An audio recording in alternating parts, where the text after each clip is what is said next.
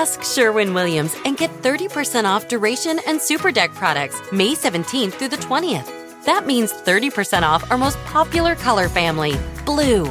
Psychologists have found it to be soothing and relaxing, which makes it especially great for bedrooms and bathrooms. And of course, get 30% off all of our other colors. Shop the sale online or visit your neighborhood Sherwin Williams store. Click the banner to learn more. Retail sales only, some exclusions apply. See store for details.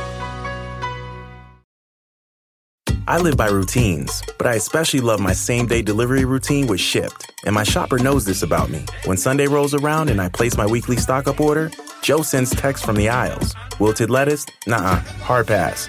Deal on my favorite sparkling water? Whew, grab two. Fresh flowers just because? Hmm, sounds like a delightful idea. If you love routines that work for you, get Shipt same day delivery. Shipt, delight in every delivery. Learn more at shipt.com slash hi.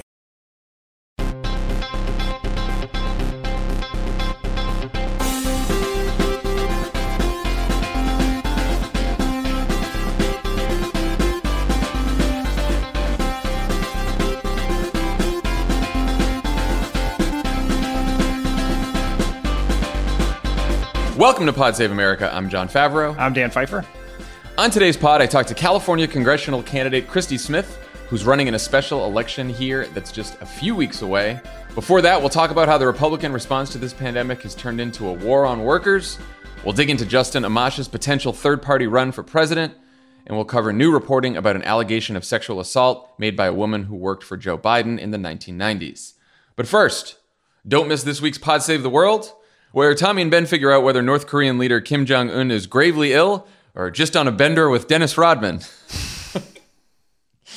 and we and they walk through some good news about how countries around the world are beating the coronavirus and working to develop a vaccine quickly.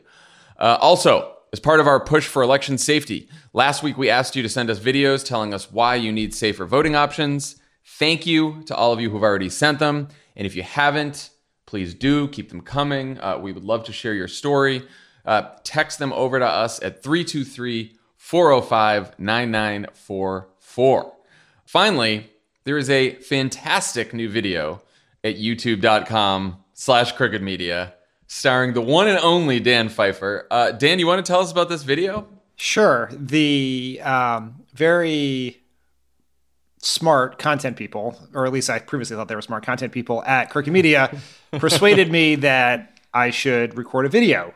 Uh, and the goal of the video is to break down political ads from both sides of the aisle to help explain what's good about the ad, strategically good about the ads, strategically bad about the ads, and what it tells us about how the campaigns are seeing the race. So we did the first episode released yesterday, and we looked at ads from the Trump campaign the Biden campaign and various super PACs about how they are litigating the question of who is responsible and who is closest to China as it relates to China's role in the coronavirus. That and the goal, like as I, we talked about in the video, because campaigns put money behind, they put limited resources behind ads.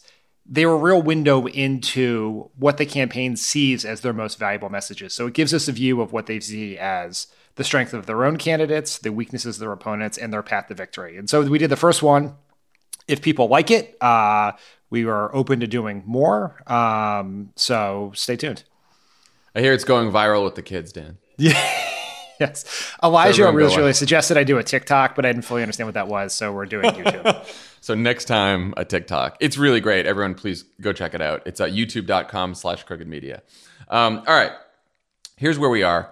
Uh, on Tuesday, the death toll from the coronavirus pandemic surpassed the number of Americans we lost over two decades in the Vietnam War. On Wednesday, we learned that the economy suffered the worst contraction since the Great Recession. And a few hours later, this is how White House senior advisor Jared Kushner characterized his father in law's response to this crisis. We're on the other side of the medical aspect of this, and I think that we've uh, achieved all the different milestones that are needed. So the, gov- the government, federal government, rose to the challenge, and this is a great success story. Well, Dan, if there's anyone who can identify a success story, it's Jared Kushner, right? I think we are being, people have really spent a lot of time over the last 24 hours dunking on Jared Kushner for this. They've called it his mission accomplished moment, referencing the infamous uh, President George W. Bush banner at the outset of the Iraq War. But I think it's unfair to Jared Kushner in the sense that he has never actually experienced success before. His entire life has been one giant chain of failing up and being told it was a success. So if he is confused by what success looks like, you would be not be surprised. Uh, so in that sense, it helps explain why he went down this road. Like, do we think he woke up in the morning thinking, I'm going to star in a very famous Democratic ad today by saying the dumbest thing possible about the response? And sure enough, this morning, uh, a super PAC support, uh, supporting Joe Biden has already um, turned Kushner's response into an ad, 30 second ad. I have always had the sense that Jared Kushner lives his entire life without any real sense of reality that he's operating mm. in this world. Like in Jared Kushner's mind, he got into Harvard all on his own. He completely deserves to work in the White House. He's always two meetings away from solving Middle East peace. He doesn't, no one has ever explained to him that he is basically a useless dilettante of a who bought his way into Harvard and married his way into the White House and has no redeeming value or skills other than being rich. And so I some I've used this to describe Trump before, but I think it also applies to Kushner, which is you know the famous quote about George W. Bush that he was born on third base and thought he hit a triple. Yeah. And Jared Kushner, like Donald Trump, is someone who strikes out swinging and returns to the dugout thinking they hit a home run. I mean, look, he did marry his way into the White House and was made senior advisor, so that is some kind of a strategy. yeah, yeah, I guess, I guess that is uh, that is true. But he like some people would acknowledge that. Oh, what a like fortunate lottery ticket that I ended up in the White House. As I said, he thinks that he, he is in the White House smart. despite being married to Ivanka Trump, not because yeah, he no, is. he Jared definitely thinks Jared is smart, which is um, hilarious. So later in that interview, Jared went on to predict that by July, the country will be, quote, really rocking again. Um, and what he appears to mean by that is Republican politicians will be forcing people to go back to work, whether or not it's safe to do so. Um, just a few examples from this last week uh, Donald Trump ordered workers back into meatpacking plants without requiring the proper safety precautions. Mitch McConnell's top legislative priority is to protect all companies from being sued if their employees or customers get infected due to negligence. Um, and Iowa Governor Kim Reynolds, who announced that she was reopening most of the state the day after its biggest increase in coronavirus deaths, said that if people don't go back to work because they're worried about getting infected, they will no longer be able to collect unemployment insurance. Uh, Dan, aren't you inspired by Trump's transformation of the Republican Party into a a bunch of working class populists? Before we get to that, I would like to just spend five seconds on Jared Kushner saying the country will be a rockin'. Who the fuck says that? How old is he? it's it's gonna be really rocking again by July. Yeah. Look, if this country's a rocking, don't come and knocking. what is rocking? What are you fucking talking about? It's so bizarre.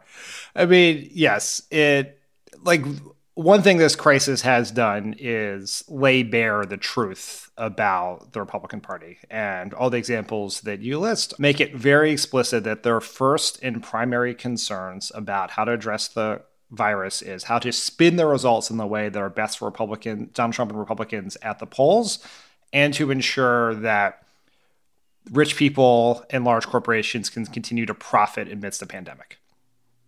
But Dan, I thought, you know, Josh Hawley in Missouri and, and Marco Rubio in Florida, I thought, um, you know, they're they're they're populists now. They're going to try to turn the Republican Party. They're try, they're big working class populists. That's what I that's what I read about in, uh, yes, in, some, yeah. in some stories. I mean, yeah, I am shocked to find out that uh, the Republicans view essential workers as disposable. That's what this comes down to. Well, so let's take these examples one at a time. Um, Trump's order was in response to the fact that 22 meat processing plants have closed because of coronavirus outbreaks among staff. At least 6,500 workers have contracted COVID at these plants. Uh, the head of Tyson Foods warned that the U.S. could soon be facing a severe meat shortage because of these closings. So, Dan, what does Trump's order actually do here? Nothing other than give these companies permission to continue to put their workers at risk. Yeah, he's finally using the Defense Production Act, but he's using it to classify meat processing plants as critical infrastructure related to national security. And because he's classifying them as that, he then can say workers have to go back to work. And it seems as though he keeps saying it will help them with liability. Yes. I mean that so two points about this. There are some questions about how the order is drafted and what force of law it actually has, but that's sort of right. irrelevant because what it he what he wants to do is give these companies permission to make their workers choose between getting infected with the virus and a paycheck. Right? Like that that is what this is ultimately yeah. about. And the liability one is a really important point and you've seen a number of um, legal scholars and lawyers make this point, which even though it is not explicitly liability protection, it doesn't say to them, you cannot be sued. It creates a fact pattern that would give these companies an argument for why they are not liable for what happens to their workers if they go back to work. And so he's giving them a better case before the courts. So obviously, you know, it, it, would be very bad if the food supply was disrupted. Um, what should Trump have done here? What, what would a normal president do about the fact that there was uh, there is there could be a food shortage because of outbreaks in a lot of meat processing plants. Well, this is a I think this is a very scary microcosm of what we're looking at in the larger conversation about quote unquote reopening the country because there is a way to do this that minimizes risk, right? It means ensuring that each of these companies has a very specific CDC approved plan about how they're going to mitigate the spread of virus. Do they have enough masks? Is there other PPE? What is their plan to sanitize at the end of the workday or between shifts? How are you changing your workflow so that these workers are six feet apart from each other? And Trump has no plan for those things. That is not in place. We are we know we're operating in a world in which masks and sanitizer and other PPE are in grave shortage. And in the best of times, these meatpacking companies are some of the worst actors in all of American business. They are f- infamous for the very low regard they have for the safety and health of their workers. Much of their workforce is immigrants, in many cases undocumented immigrants, and so they they they do they treat them as disposable, and and that's in the best situation. So now they're in the worst situation, and these workers are in grave danger, and that's a direct result of Trump being unwilling to do the work to protect the American people before he puts companies in a position where they continue to profit. With the obvious stipulation that the food chain is very, very important, but there is a way to do this safe, but it requires thoughtful, smart planning, which this administration has showed no ability to do from the very outset of this crisis. Yeah, he could have issued an order that also detailed precautions that companies should take to protect workers and put sort of the force of regulation behind those precautions. Um, the Agriculture Department has deferred to the CDC, um, and OSHA, instead of issuing its own rules, has issued recommendations, but they are not mandatory safety rules. And it and it does seem like at the baseline, opening up any businesses in this country should go along with sort of mandatory safety rules for workers and not recommendations that any employer can simply blow off because I don't know, they're too costly, right? Like that should be the baseline of protecting workers. And if you want to, you know, call meat processing plants critical infrastructure, then I think the workers are part of that, and protecting the workers' health and their lives are also part of that. And the Trump administration and Republicans in Congress and all of these companies just aren't interested in doing that, or at least they haven't shown it in this in this instance. Um, so then we turn to Mitch McConnell, who doesn't just want liability protection for meat processing plants, he wants it for all businesses that reopened during the pandemic. Um, he wants it so badly that he's refusing to pass another economic relief bill unless it includes liability protection, which he says is, quote, for those who have been on the front lines. Um, is that who liability protection is for, Dan? The people who've been on the front lines? I mean, the front lines of board meetings uh, and CEO office suites the front lines of um, of Republican uh, campaign donations. Yeah, yes, yes. It is a very important piece of legislation for the group of people who are at the last Republican senatorial campaign committee retreat in Martha's Vineyard. That is the front of the the front of the photo line. yeah, that's the front of the photo line. Yes, that's very good. Damn it! I got. How there. did you get there before there, yeah. me? I mean, we should be very clear what this is the proper name for this policy position of the Republican Party is the Freedom to Kill Workers Act. I mean, it's true. Yeah, it sounds harsh, but that's Like- exactly what it is. Because if it was truly safe to reopen, you would not need liability protection. Right. No, I mean it, it is a it is a completely horrible idea because allowing workers and not just workers but customers who frequent these businesses allowing them to hold these companies accountable if they get sick if they have not taken proper precautions to prevent workers and customers from getting sick is one of the only ways to ensure that they will operate safely. That is why you have liability for corporations because it is- a tool to make sure that they follow regulations and operate safely. If they have protection from liability, these companies can do whatever the fuck they want. They can allow workers to come to, to work in the worst kind of conditions. If they get sick, it won't matter. And they basically, it will force workers to choose between their health and their jobs, their lives, and their livelihoods. And this is what will happen if there is the kind of liability protection for these companies that Mitch McConnell and the Republicans want. Um, so it's a it's a horrible idea. Why is it also horrible politics? I mean, it lays bare the fact that that is who the Trump and the Republicans are fighting for. They are fighting for to give corporations the right to put their workers at risk. And it is just like to be very precise about it, it's is if co- these companies force their workers to come back, they do not provide them masks, they do not provide them PPE, they force them to work next to each other in a site that they they know is infected with coronavirus and their workers die. The families of those workers have no recourse to hold that company accountable.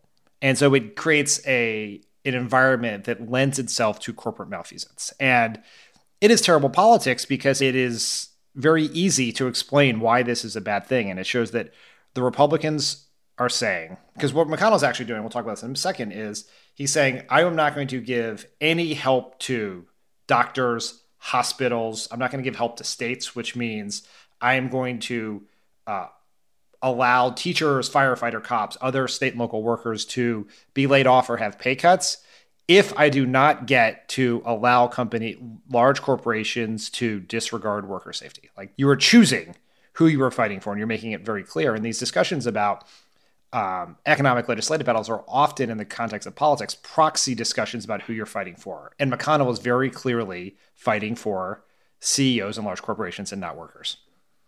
So you don't believe Mitch McConnell when he says that liability reform is the thing that relates the most to regular people? I think that Mitch McConnell and a lot of the Republicans think regular people is lobbyists, CEOs, and Republican donors. that he is doing the sort of like lawyer boogeyman thing where he's like uh you know lawyers will be lurking around the corners of these businesses and he actually said we will have a second pandemic of lawsuits is what Mitch McConnell said. So he does think that there is some sort of common fear out there about, you know, too many lawsuits, which again, I just I've never heard uh ordinary folks talk about uh, the fear of of their employer getting sued because they um, got a lot of people sick by forcing them to come to work. Yeah. I mean, this is this should also be viewed in the context of politics, and we'll talk about a sec, but also in the context of McConnell's negotiating strategy, which he is taking something that is so unpopular that it would pull through the floor. But he is adopting it so when then he, if he were to give it up, it would be this giant win right? He was like, okay, Democrats, I'm not going to take this position that no one would ever want because it's so politically toxic. Uh, so therefore, what are you going to give me in exchange for it? And Democrats should give him nothing, right? I think Dave Roberts at Vox has a very good article about how once again McConnell is using his public posture to dictate the terms of negotiation, and we shouldn't play this game. Yeah, I mean, let's talk about that. So, like, obviously, liability protection for corporations cannot pass without Democratic votes. Uh, and Pelosi already said the House would, quote, not inclined to be supporting any immunity from liability. Um, McConnell, as you noted, has said he won't pass anything else at all until he gets liability protection. Um, no state and local aid, no unemployment insurance extension, no expanded vote by mail, nothing. Um, so, what if Democrats saying no to this means we don't get state and local aid, expanded vote by mail, anything else? What if it results in some kind of a standoff where McConnell says my red line, as he has, is liability protection. And if you don't agree to some form of liability protection, you get nothing else. I think Democrats have to hold the line on that. It is very painful, but that is not a choice that Democrats are making. That is a choice that Mitch McConnell and Donald Trump are making. They are choosing yeah. to make to hurt American families, to hurt the American economy, to hurt workers in exchange for a sop to corporations that would have potentially fatal consequences. And Democrats should not play that game. They cannot play that game. And they are not the what if Mitch McConnell demands liability protection for every single corporation in America in exchange for aid, that that is not and we end up without an aid package, that is not Democrats' fault. That is Mitch McConnell's fault. And just from a political perspective, Republicans and Donald Trump need this economy to get all the help that it can if they want to win in November, knowing that most voters are going to hold the president responsible for um, economic conditions to some degree, or at least the party in power to some degree. And, you know, Mitch McConnell and Donald Trump are out there now calling um, aid to state and local governments, a blue state bailout. Of the top 10 states facing the largest budget shortfalls, six are red states, including the swing states of Florida and Michigan. So are Mitch McConnell and Donald Trump and all the Republicans in Congress going to say, I don't care? Um, I want thousands of layoffs, millions of layoffs in Florida, in Michigan, no services, higher tuition, fewer cops, fewer teachers. Like, are they just they're going to run on November on that in those states? I mean that like that that is the terms of the debate, and it'll be up to Democrats to ensure that's the case because this is what Republicans will. This will be the Republicans' alternative story, and I think there is a question that, that as to whether McConnell really wants another aid package. Right. That's what I'm. Yeah, I was trying to figure that out. I think it's it's possible he does not um, not for policy reasons, but he's made a political calculation about the consequences of more spending and would rather be in an oppositional position with Democrats. And so you can see a world in which the Republicans want to rerun a strategy they ran after 9 11 in 2002. So, in that election, one of the big issues was around the creation of the Department of Homeland Security. Democrats wanted TSA agents. TSA was going to be a new agency that was being created. Democrats wanted those workers to have collective bargaining rights, and that was something that was holding up the bill in um, in Congress. And Republicans basically ran a whole bunch of ads that said that Democrats were choosing unions over fighting terrorism. And so you can see, I can see in the in a way in which I can put myself in Mitch McConnell's deeply evil brain. I can see him thinking, you know what would be an appealing way to run against a bunch of these very strong Democratic challengers in purple and reddish states is to put them on the position of opposing fixing the economy because they are siding with unions and trial lawyers. Trial lawyers. Right. Now that's yeah. a very like we haven't had the Democrats are are siding with trial lawyers discussion in a number of years, but it's sort of an old uh, it's an old trick in the Republican bag. And you would tie that to the fact that unions and trial lawyers are likely to have been, you know, large contributors to a lot of these Democratic challengers. And so that's one element of the the politics of this that I think are driving McConnell. I do think in this instance, the Democrats' message is easier. The, the argument is easier. Um, Chuck Schumer, you know, was asked about this on a, on a call with reporters. He said, instead of making sure businesses have PPE for their employees, McConnell wants to make it harder for workers to show up at their jobs and to hold their employers accountable for providing safe working conditions. Instead of fighting for more testing to help everyone working on the front lines, McConnell is fighting to protect corporate executives. I mean, the attacks on Republicans sort of write themselves here about, about this in a way that I don't know that the Democrats have had this clean of a hit on something that's in their wheelhouse, which is, you know, exposing the fact that Republicans care about corporations and the rich before anyone else, which is already a narrative that's sort of baked into what people think about the Republican Party. Um, I, you know, we haven't had this clean of an argument in a long time. Yeah, I, the Democrats have the moral and political high ground here, and we should not cede it under any circumstances. Yeah. Um, all right. Just in case you were feeling too confident about November, Michigan Congressman Justin Amash, the former Republican who voted to impeach Trump, announced via the following tweet that he's launching an exploratory committee to run for president as the Libertarian candidate. Quote, Americans are ready for practical approaches based in humility, good one, and trust of the people. We're ready for a presidency that will restore respect for our Constitution and bring people together. Um, one person who welcomed Amash's announcement was Donald Trump, who tweeted, quote, I think Amash would make a wonderful candidate, especially since he's way behind in his district and has no chance of maintaining his congressional seat. He almost always votes for the do nothing Dems anyway. I like him even more than Jill Stein. Uh, Dan, I see a lot of Twitter pundits, sort of smart election analysts saying this either won't matter or it hurts Trump. Um, but Trump doesn't seem to think so. What, what about you? What do you think? I mean, it's just so funny that Trump just can't. He feels such this compelling urge to comment on all things in politics that he can't Everything. even let this like gift to his campaign go unmentioned, right? He has to try to find some way to say the quiet part out loud. It's just it's his his brain is too broken to do the thing of minimal human intelligence, right? and which I guess you could say about so much of Trump.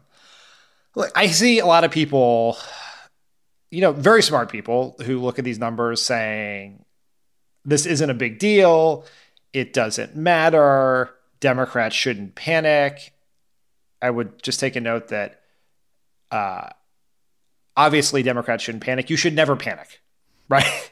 you should worry, but pan- like the right like in a in an emergency, don't run around like a chicken with your head cut off. That's never good advice. So don't listen to people who offer that. Um, but the like it makes me worried, right? And I'll say worried for the following reasons. One is, uh, and then I'll tell you the reasons why I'm less worried, just so we try okay. to have a yin and yang of both sides. We like to do both sides. Yeah, here. this this. Some people do both, like pox on both on both your houses, both sides. We do hope and despair, both sides. Um, right, exactly. And so the concern would be, uh, Justin Amash is from Michigan. Michigan is in a state that was decided by less than 11,000 votes in 2016. The Libertarian candidate, uh, which was Gary Johnson uh, last time, he received 170,000 votes. So the Libertarian received 17 times Trump's margin. So even if you tell me, as a lot of these people do, that this is the, the most of those votes are votes that would either go to Trump or no one. If 15% of those votes or 20% of those votes are votes that could go to a Democrat, could go to Biden, then that could be the difference in the election. And there's been so much focus on Jill Stein and the Green Party candidate, and that's also something we should worry about going forward. But the Libertarian candidate got many times the number of votes of Jill Stein in all the swing states. Just the other way of thinking about this, a lot of people are like, well, who could these votes go to? And that's an unknowable question in the situation. But I would think about it this way Donald Trump has a very high floor as a candidate. He he he sort of starts at 42%, say, and some maybe a few points higher depending on the state. But he has, does not have an easy path to getting to 50.1. It is much harder right. for him. Like he's never been at 50 in a lot of these states. And so if it's a two-way race, it's very hard for him to win.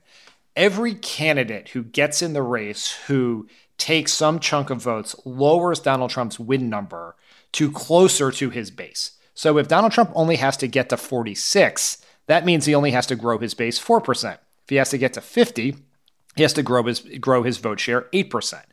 And it really matters in a situation where in these more conservative and demographically less favorable states that Democrats need to get to 270, if there was a place for Republicans and independents who do not like Trump to go that is not Biden, that helps Trump. And yeah. we should be very just that that is why we were concerned about Howard Schultz. Remember him? Yeah. He was the person no. ran for president once. we don't remember um, him because he ran 100 years ago and none of us have been to a Starbucks in six weeks. Um, Look, I, I have I share the same concerns. Um, there will be a lot more polling on this, so we'll wait and see. But there was a poll in 2019. Uh, Detroit News poll found Biden leading Trump in Michigan back then by 12 points.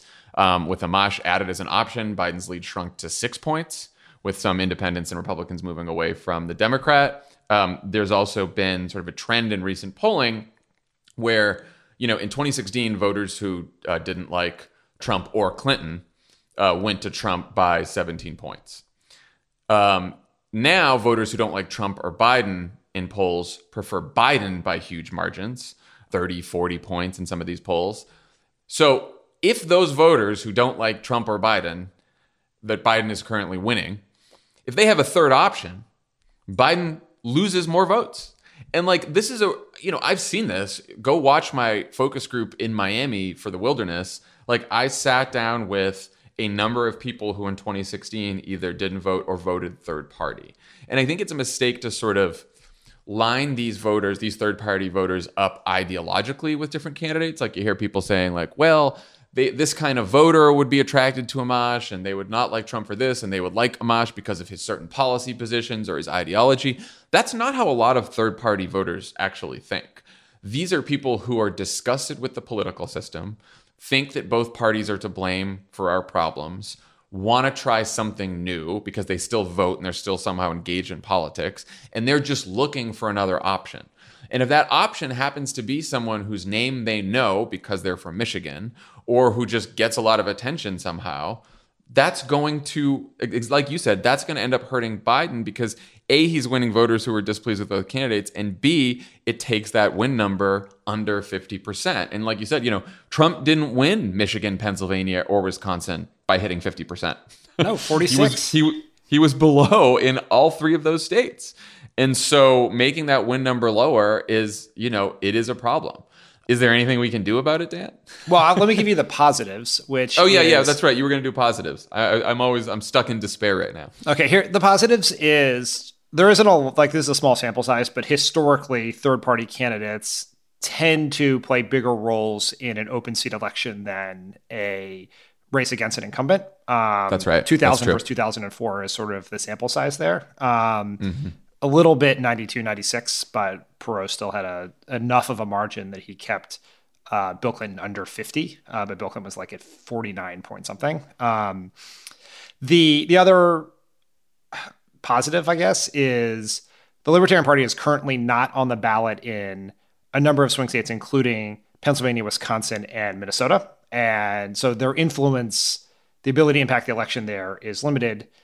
Troublingly, it Amash, who was from Michigan, it, it, it could be on the ballot in Michigan, and that is where it could be decisive. And we're gonna have to watch it very carefully. I think we're gonna have to take a real effort to educate voters about the stakes of the election, the consequences of not voting for the Democratic nominee, and the policy positions of these third party candidates, be it Justin Amash, if he becomes the Libertarian Party nominee. He is not yet. He is right. one of many people advocating for that role.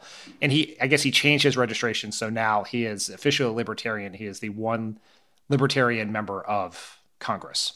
He's like an official member of the party now, but he still has to be chosen by the party delegates, whoever they may be. And on the other side, you have former Minnesota governor, wrestling star, and star of many Arnold Schwarzenegger movies, uh, Jesse the Body Ventura potentially running on the Green Party ticket. I would also note that. a climate a climate denier. Yes, on the Green Party ticket, climate denier. And cool. I think a lot of people in the party were overly sanguine about the role about the entire 2016 election, obviously, but also the potential roles that Gary Johnson and Jill Stein could play in these states, and was probably not enough effort was done to educate voters about who these people actually are. Last point. It was about a year ago that I remember we were doing a show back when we were allowed to travel and see human beings when Justin mm-hmm. Amash came out for impeachment before he was uh, removed from the Republican Party for having morals. But it's just the fact that our Republican hero of last year has put himself in a position to help Trump get reelected is a reminder that there is no say, such thing as a Republican resistance hero.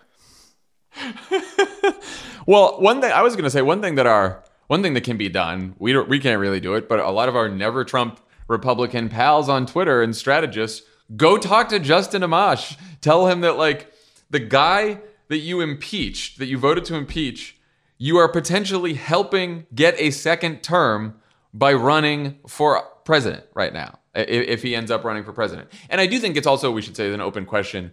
Uh, Amash said to um, CNN, I don't know, a couple months ago, that if he decided to run for president, it would only be because he saw a path to win. Um, I don't know what the fuck maps and polls he's looking at. There's no, it is, it is mathematically and structurally impossible in the current state impossible. of American politics for a third party candidate to win. Because we said this for Howard yeah. Schultz, we'll say it again. It is not who has the most electoral votes. It is if you have 270 electoral votes or not. And if you do not get to 270, then the House decides based on majorities of state party delegation congressional delegations which means that the republicans despite not controlling the house would get to put trump back in office so there is no path for you justin amash there is only help for donald trump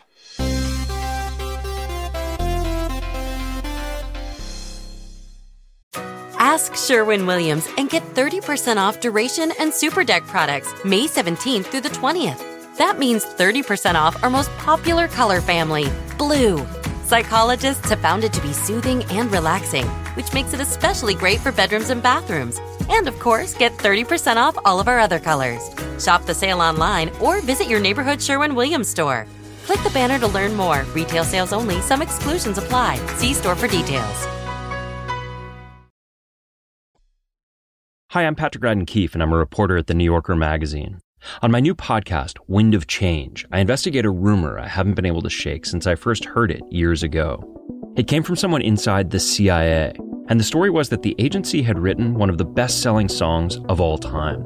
That was the tip that started me on this story, and it only got crazier from there. Search for Wind of Change on Spotify to hear the trailer today. A new original series from Pineapple Street Studios, Crooked Media, and Spotify.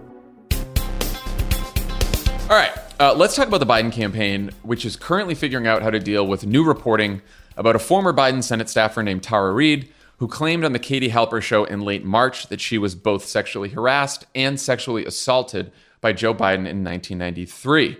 So, for the last few weeks, uh, various news organizations have been investigating these claims. Uh, some of you might have heard Tommy talk to Salon's Amanda Marcotte about the New York Times and Washington Post pieces.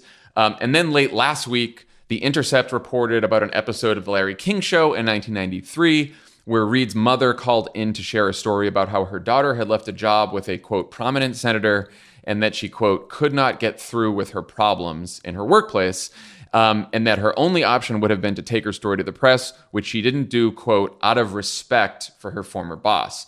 A few days later business insider found two people who said that reade shared the allegations with them years ago uh, one of them, a former neighbor named Linda Lacasse, told reporter Rich McHugh that Reade shared with her in the mid 90s a story about Biden assaulting her and shared the details with her. A second source, a former coworker named Lorraine Sanchez, said that Reade told her in the mid 90s that she had been sexually harassed by her former boss while she was in DC. And as a result of her voicing her concerns to her supervisors, she was let go, quote, fired. Biden's campaign has encouraged reporters to investigate these accusations, but says they are false. And Biden himself hasn't said anything about this. So I will stop there because this is a, a, big story with a lot of different details. Um, Dan, what is what has your reaction been to this story? Complicated, and I want to sort of begin this conversation with the stipulation that you and I are two men having mm-hmm. this conversation. And we are two men who have known Joe Biden for many, many years. We are two men who have donated to Joe Biden and are sponsoring a fundraiser with hundreds of other Obama Biden administration alumni in the coming weeks. And so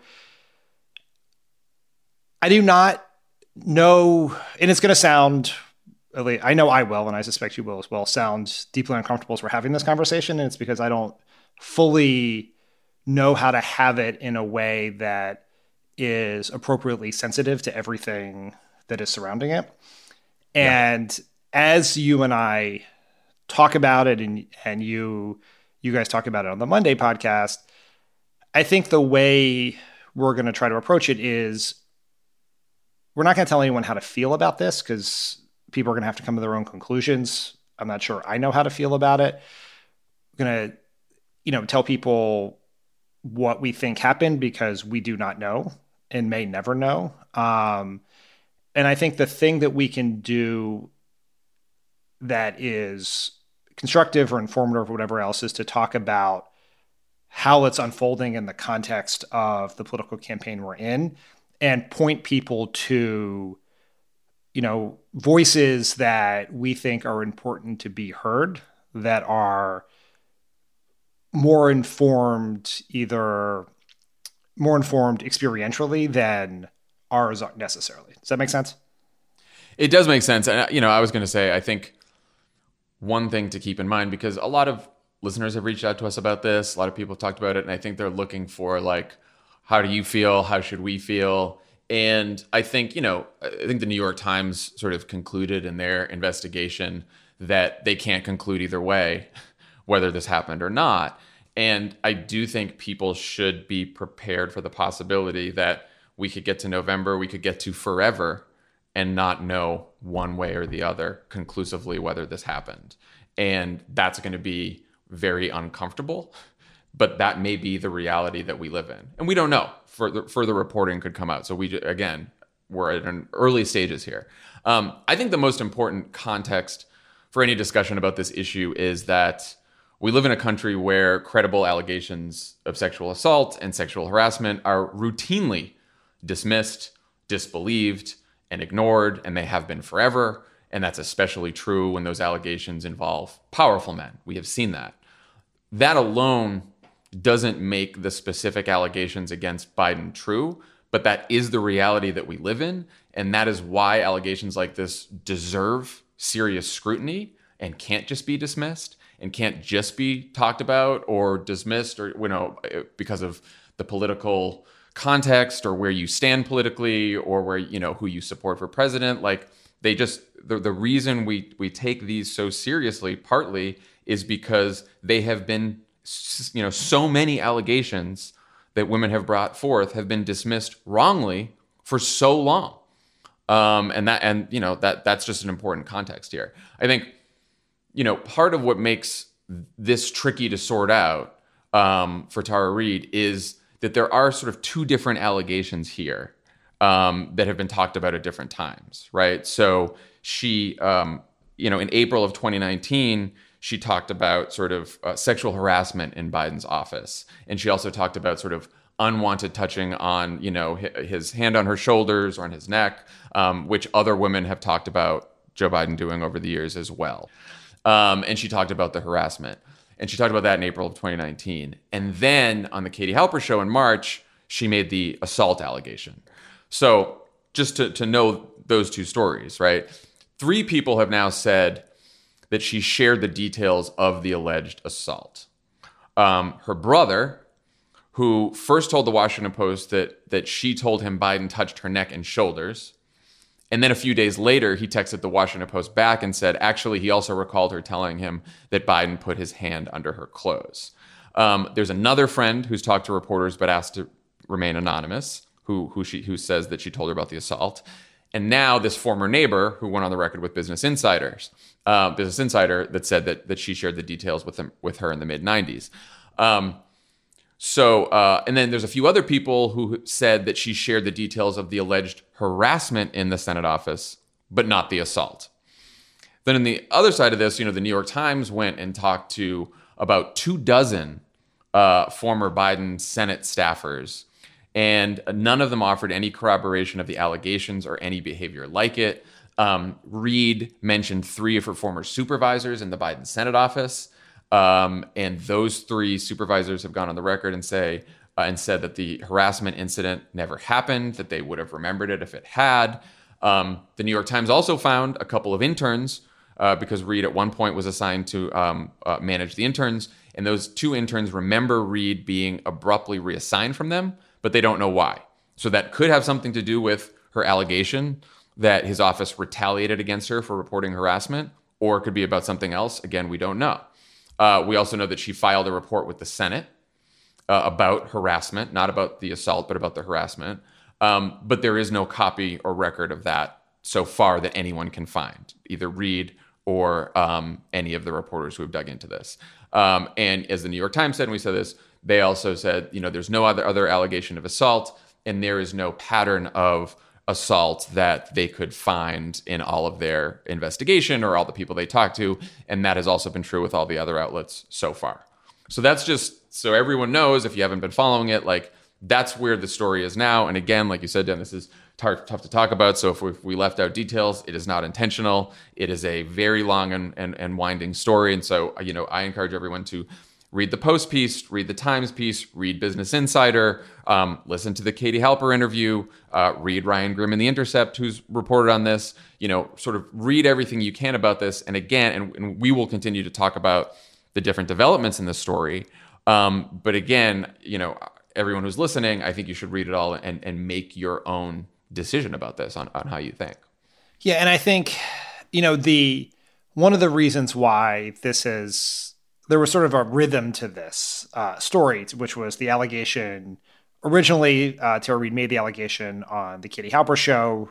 Ryan Grim and The Intercept did a bunch of reporting on this. It was not really covered in the mainstream media in any way we learned later, and that was in part because it was also this is all happening exactly as the primary is winding down, the pandemic is uh, taking hold, and what we also learned later is that the New York Times, the Washington Post, a bunch of other people, they had not reported, they had not written a story on it, but they were engaging in a in-depth set of reporting, and the kind of reporting that with the sort of resources that they brought to a bunch of the you know the their Pulitzer Prize in the New York Times case, Pulitzer Prize winning coverage of yep. Harvey Weinstein and other people who were engaged in sexual misconduct.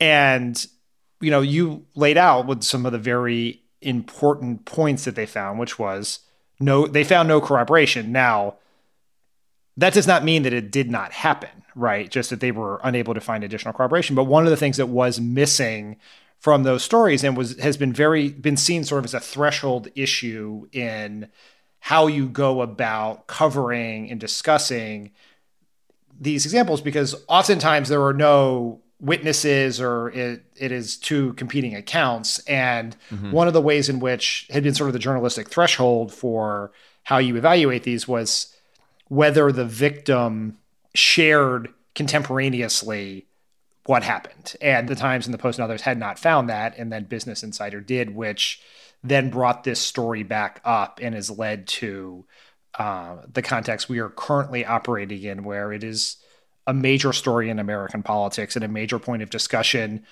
both among Democratic voters, certainly activists online, yeah. and you know, as we know from some of the Time stories that New York Times and Washington Post stories from yesterday, also among Democratic politicians and groups, and it's happening all with the backdrop of Joe Biden being the first candidate to ever pledge to select a female vice president, and some of the most impressive, qualified progressive women in the party being on the putative shortlist for that role. And a sort of being seen, if not explicitly auditioning, being seen as auditioning every time they appear in public. Yeah. I will say, I think when the Post and the Times ran, Reade said that she had shared the story contemporaneously with her mother, her brother, I think she said there was a friend in Kennedy's office, Ted Kennedy's office, that she shared with at the time, and then there was another person, and, and, and those people remained anonymous. The Business Insider story was sort of the first person to really go on the record who she told the assault allegedly happened in 1993, and she um, talked to that person a couple years later in 1995 or, or six. She, she said she shared that with her neighbor. Um, Let's talk about the political reaction here. Democratic leaders are so far standing by Joe Biden. He was endorsed this week by Nancy Pelosi and Hillary Clinton. Stacey Abrams said, quote, I believe that women deserve to be heard, and I believe that has happened here. Nothing in the Times Review or any other later reports suggests anything other than what I already know about Joe Biden that he will make women proud as the next president of the United States. Kirsten Gillibrand, who was one of the first senators to call for Al Franken's resignation over sexual harassment claims, said, quote, Vice President Biden has vehemently denied these allegations, and I support Vice President Biden. Dan, what did you think of these reactions? I mean, they have run the gamut across the party. Like, there's the ones you mentioned that are very explicitly backing Joe Biden, um, and from people who, with a long history of being very fierce advocates for the victims of sexual assault. Kirsten Gillibrand, most notably, who was obviously uh, that has been a you know, she's led the efforts about victims of sexual assault in the military. Was obviously prominently involved in the incident involving uh, Al Franken um, a couple years ago, and like they, my assumption is that they have looked at all the available evidence that we have, which is insufficient to say the least, as is often the case in a situation like these, and drawn a conclusion based on what they've seen and what they know of Joe Biden. You're going to see, I think you're going to see a range of that from a lot of different people um, across the party. Yeah. I mean, so Tarana Burke, the founder of the Me Too movement, had a different kind of response in what I thought was a really thoughtful Twitter thread about um, about this. And uh, she wrote uh, in, in those tweets, "quote The defense of Joe Biden shouldn't rest on whether he, or not he's a good guy or our only hope. Instead, he could demonstrate what it looks like to be both accountable and electable, meaning at minimum, acknowledging that his demonstrated learning curve around boundaries with women, at the very least, left him open to the plausibility of these claims.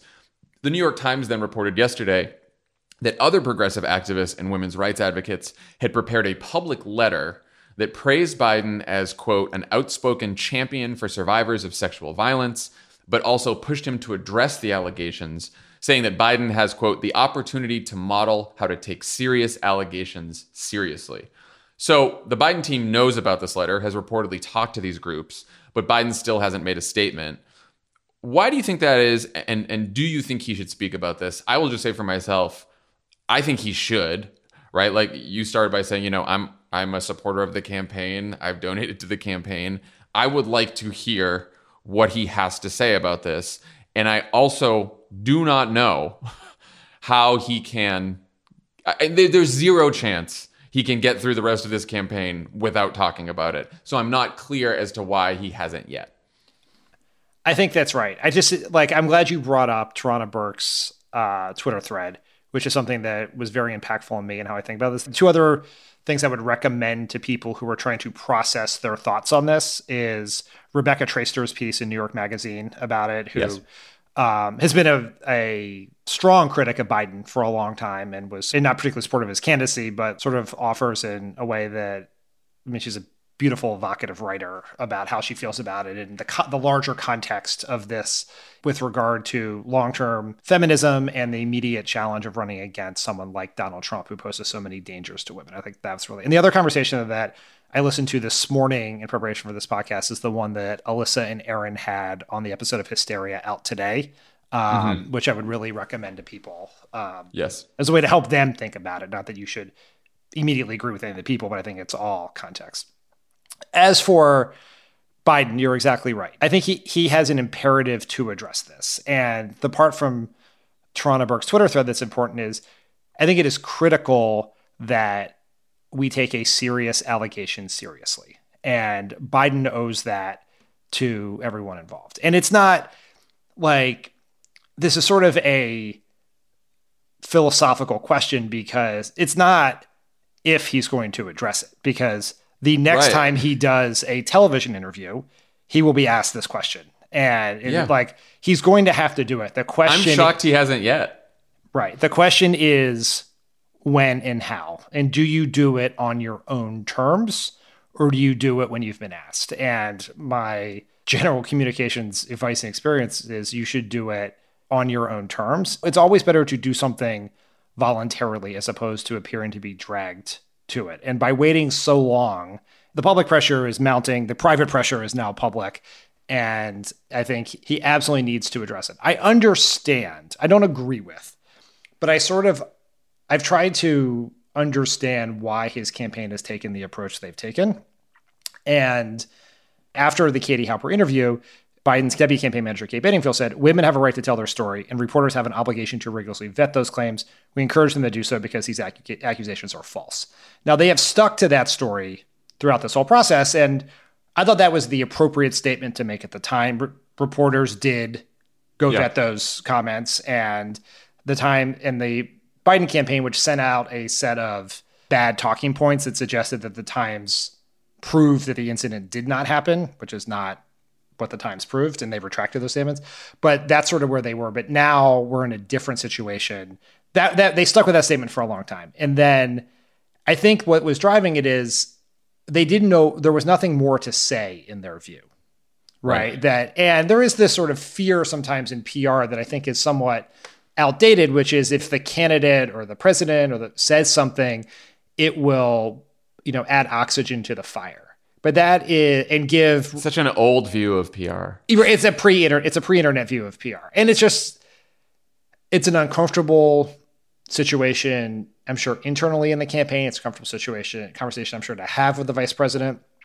And it's all happening in the backdrop of a situation where none of them can go sit in the room and have a real conversation with them about this. You have to do it over. Which you would do in a campaign. Everyone would be like cloistered in an office talking about, you know, how to say this, what to talk about. Right. Like you'd be you'd be doing that normally. And that's, you know, now they're probably just on conference calls where it's even more awkward. Yeah. And it's like none of this is an excuse for what they've done, I think. For No. or excuse for it's just trying to explain how they've gotten this position. But the circumstances on the ground politically have changed since that original statement. And the vice president is going to have to address it uh, sooner rather than later, and sooner is much better than later.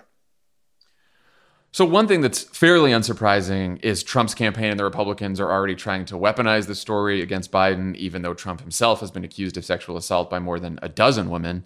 Uh, Trump's campaign has been gleefully tweeting about it, and Mitch McConnell said in a Fox News radio interview on Monday, um, you know, he was complaining about a double standard he saw with how people reacted to the allegations. Um, uh, these allegations and how they reacted to allegations um, about now Supreme Court Justice Brett Kavanaugh. So it seems like Republicans don't actually think that this will cause voters to move from Biden to Trump, but they do hope that it persuades some voters to stay home who would otherwise have voted for Biden. Do you do you agree? And and how do you think Democrats should respond to this obviously nakedly political play by the Republicans on this? Shamelessly hypocritical. I mean, just fuck all of these people, right? I, Right. I think Alyssa and Erin talked about this. It's just like we should pay, as we, as Democratic activists, Democratic voters, whoever, think about how to analyze this story. We should pay no mind to the obvious worst people in the world operating in the worst faith possible. Like, let's not forget that Donald Trump weaponized Bill Clinton's conduct against Hillary Clinton, inviting um, alleged victims of sexual Yep. uh, misconduct from Bill Clinton to the debate and tried to put them in the front row so Hillary Clinton would have to look at them. Right? These are like fuck all these people.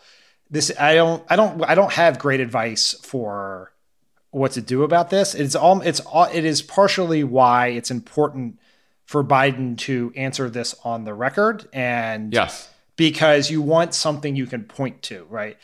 You like you want to be able to like this can this is that moment whenever it comes and given our past history i suspect it's going to come five minutes after this podcast drops um, that you want people who who are looking at this in good faith who are saying can i vote for joe biden right not am i going to vote for donald trump who's obviously terrible on every dimension but particularly this one can i bring myself to vote for joe biden like they need to hear from joe biden on that and like trump fills a vacuum and where we currently stand, there is a vacuum because there has not been an on camera response from Joe Biden uh, himself. Right. And I do think, look, this this is this was the play from the Trump campaign in, in 2016, and it will be their play again. Um, they are trying to, you know, they have all kinds of Republicans have all kinds of laws and regulations and rules out there to actually suppress voting, and then they also try to depress voting among Democrats and liberals by sort of you know, um, this this is that play, right? They're going to try to get people to stay home who would vote for Joe Biden because, um, you know, they don't like either Donald Trump or Joe Biden, and they're going to do that on this issue, and they're going to do that on a number of issues. And I do think you're right. There, there's no easy answers for what you do about it, but I think you start by pointing out that it is purely political in nature, and that these people do not give a shit about actual sexual assault allegations. But the way that you stand on firmer ground in making that argument is to show that uh, you know you took those allegations very seriously and part of taking it seriously is talking about it if you're Joe Biden and you want to be president. It is not just like politically the thing that you need to do. It is morally the thing you need to do if you want to um, lead this country and if you you know talk about how you are a champion of women right? Like that you you have to address this. I think that's just there- there's no way around it. I think um, one other thing about this is there's going to be a lot of overly facile comparisons between how Democrats handle this accusation with how Republicans in the Senate handled the Kavanaugh accusations. Mm-hmm. And you'll look at fact patterns and changing stories and, and you know in some cases you'll say elements uh, or inconsistencies the democrats dismissed in this instance they are hanging on to in this instance. But i just think we should be very clear that from joe biden via his campaign to the overwhelming amount of people within the democratic party have said the following things. One these should be investigated. Reporters should vet these claims. The victims should be heard. And what the Republicans did was chastise anyone who brought them up, did not want them to be looked at, short circuited the investigation in order to put someone on the Supreme Court for life. What Democrats are saying is there is this allegation out here. It should be taken seriously. People should look at it, and people are going to have to make up their own mind based on the facts. No one is trying to short circuit anything. These are very different situations, even if in both cases, as is often the case in these situations, there can be no for 100% certain conclusion as to what happened but democrats are trying to and i think when we when we hear from biden which i am confident we who we will hear from soon we are showing that this is a serious allegation that we are taking seriously and we want people to look into it so voters can make their judgment. Republicans short-circuited investigation to jam a person on the supreme court when there was no immediate urgency to do so. Right. Okay. When we come back we'll have my interview with California Assemblywoman Christy Smith.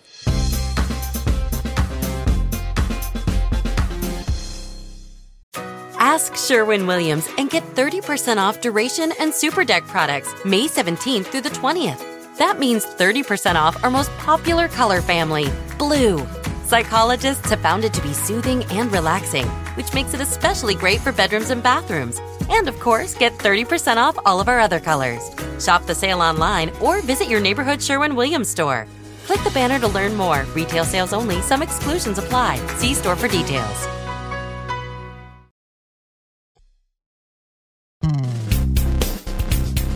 I'm now joined by California State Assemblywoman and Democratic congressional candidate Christy Smith, whose special election to fill the congressional seat for California's 25th district is on May 12th. Thanks for coming on the pod. Thanks for having me, John. Um, so you didn't initially expect to be running for Congress right now, and you certainly didn't expect to be running in the middle of a pandemic. Uh, how has that changed the way that you are campaigning and connecting with voters, and, and what have you found most effective? Yeah, right. Well, I mean, it's an excellent question. I mean, nobody could ever plan for a moment of uh, like this, and um, you know, notwithstanding, you know, the, the real ca- concern that people are going through. So many people um, have lost their employment. So many people are worried about their health.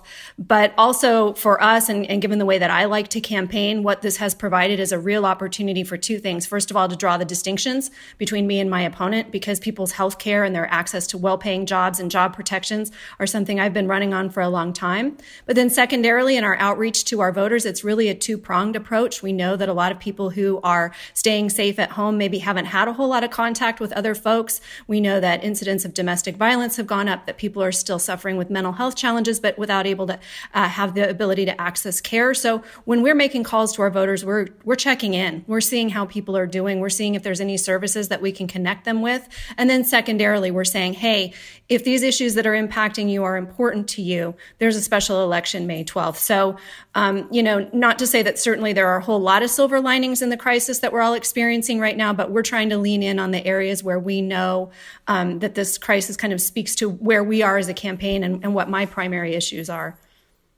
So the 25th was a, a competitive district in 2018, um, though Katie Hill ended up beating Republican incumbent Steve Knight by a fairly good margin, 54 46. Yeah. Uh, the Cook Political Report is now rating your race as a toss up, called it a nail biter. Mm-hmm. Uh, do yeah. you agree? And why do you think it's become even more competitive uh, than in 2018?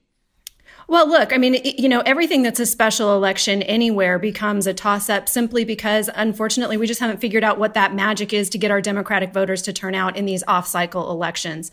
Um, we know that given this COVID crisis and all of the, you know, intervening factors that are going along that are impacting people's lives, voting may not be top of mind for them. And that's why I said, you know, we're taking a different approach with contacting voters, but turnout is everything in this moment. And so, you know, we've got a lot of volunteers engaged. We could always use more but it's it, simply if we change the turnout modeling, we can win this thing. You know, Katie won this district um, handily. We've got a registration advantage here of nearly seven points. But unfortunately, right now in ballot returns, we're underperforming the Republicans because Republicans more persistently vote. So what we need to do is get in contact with our Democratic voters and get those ballots in.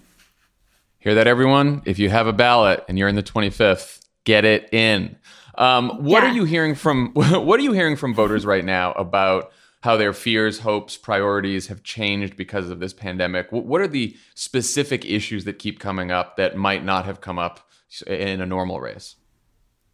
Uh, an overall feeling of uncertainty. And I think people didn't anticipate that we would be in a moment of crisis like this and not be able to rely on the institutions of our federal government. And that goes directly to the leadership that's in the White House. You know, when you talk about the fact that we have underfunded really important institutions like the CDC and the NIH and the WHO, which we're now withdrawing resources from, you know, people expect those things that are, are part of our national well-being to be in place in a moment like this. And it really speaks to this moment of why government is important, why a social safety net is important. You know, most of us don't need it or rely on it all of the time. But in a moment like this, it becomes easily apparent um, why we need to be taking good care of those institutions that take care of us. So I think people are now feeling that. Unfortunately, they're seeing it um, and how it's impacting their daily lives. And, and as I said, you know, the difference between myself and my opponent couldn't be more stark. He is a person who is absolutely steadfast against any social safety net. He said people should have to fend for themselves.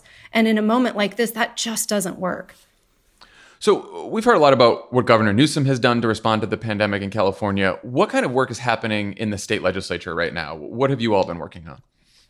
Sure. Well, we're working um, in a couple of ways. First of all, we're working in our districts with the very important work of constituent service. So I have a wonderful team who is daily um, answering phone calls and emails, connecting people to their unemployment insurance, making sure that they have all of the relevant um, data and information to navigate through wherever they are. You know, we've got um, renter protections in place and we've got some mortgage and banking protections in place and support for small business and business owners. So making sure that our constituents have everything they need, that they're getting good reliable information about the crisis, about how to care for their own health. So that's on, on the one side. We're working uh, regionally. So I'm part of an LA County delegation where um, we realized early on that while our county was doing a fantastic job moving what PPE they had out to our hospitals um, and healthcare providers, there was this whole secondary essential workforce that also needed PPE. And so we stepped in with the help of some business partners across the LA County region to set up a streamlined uh, donation and distribution process for PPE PPE to essential workers that aren't in hospitals.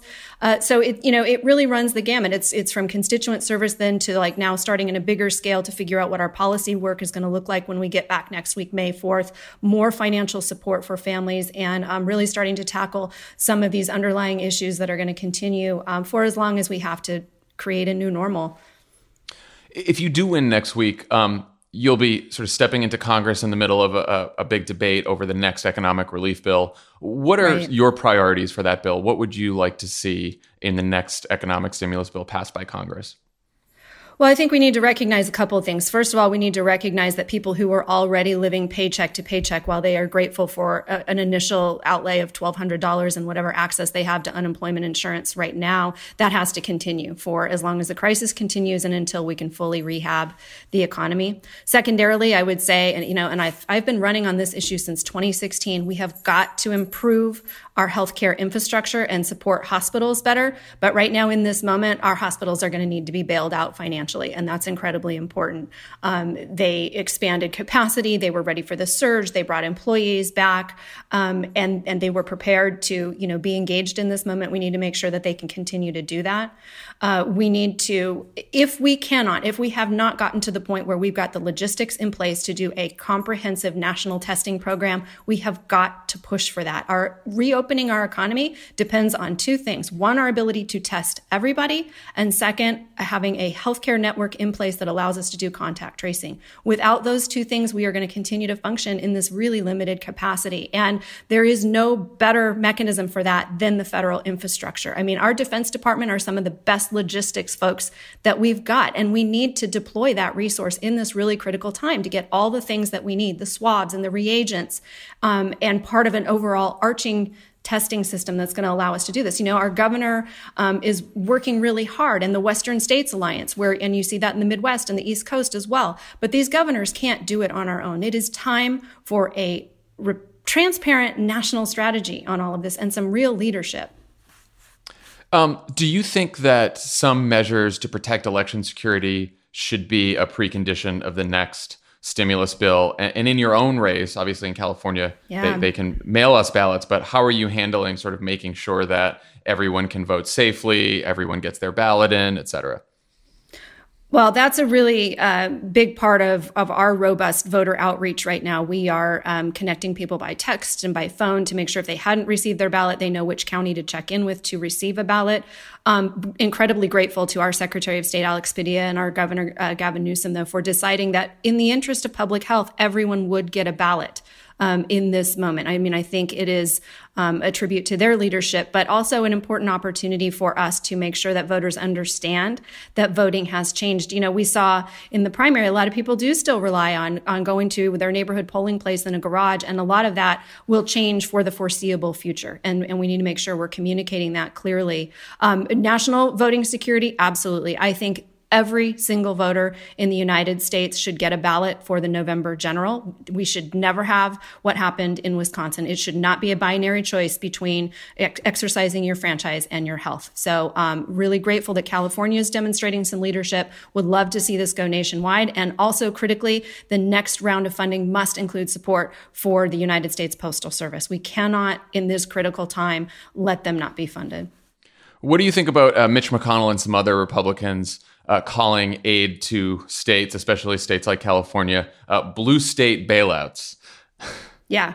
Well, I tell you what, here in donor state California, where we pay in more to the federal government than we get back, um, yeah, we'll take our donations back. Thank you, uh, Mitch McConnell. Like, I, I just, I don't even understand how we've gotten to this point in the American narrative where they're now trying to create this disconnect between the federal government and the people. I mean, that, that exercise we all, you know, participate in every April 15th when we file our taxes and we send that money to Washington, that is for our own benefit. That is for our support. That is for those very institutions of government that we should all still be able to believe in should be doing the right thing and functioning for us. So I will say to you, Moscow Mitch, it's our money.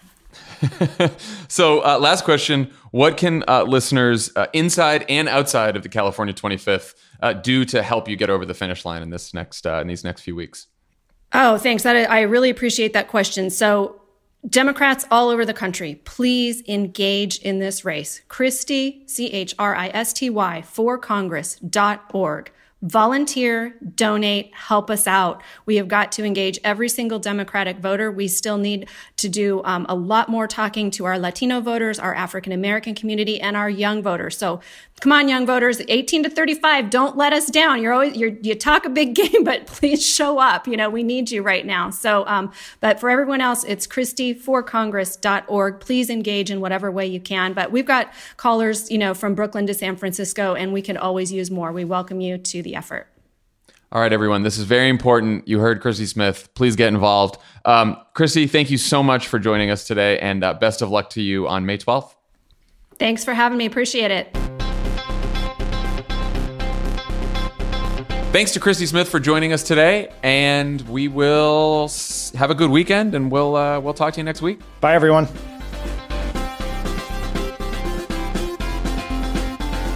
Pod Save America is a product of Crooked Media. The executive producer is Michael Martinez. Our assistant producer is Jordan Waller. It's mixed and edited by Andrew Chadwick. Kyle Seglin is our sound engineer. Thanks to Tanya Somanader, Katie Long, Roman Papadimitriou, Caroline Reston, and Elisa Gutierrez for production support. And to our digital team, Elijah Cone, Narmel Konian, Yael Freed, and Milo Kim, who film and upload these episodes as videos every week.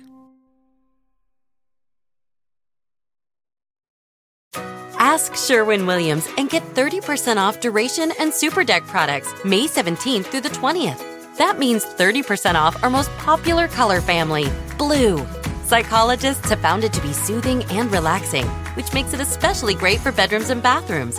And of course, get 30% off all of our other colors. Shop the sale online or visit your neighborhood Sherwin Williams store.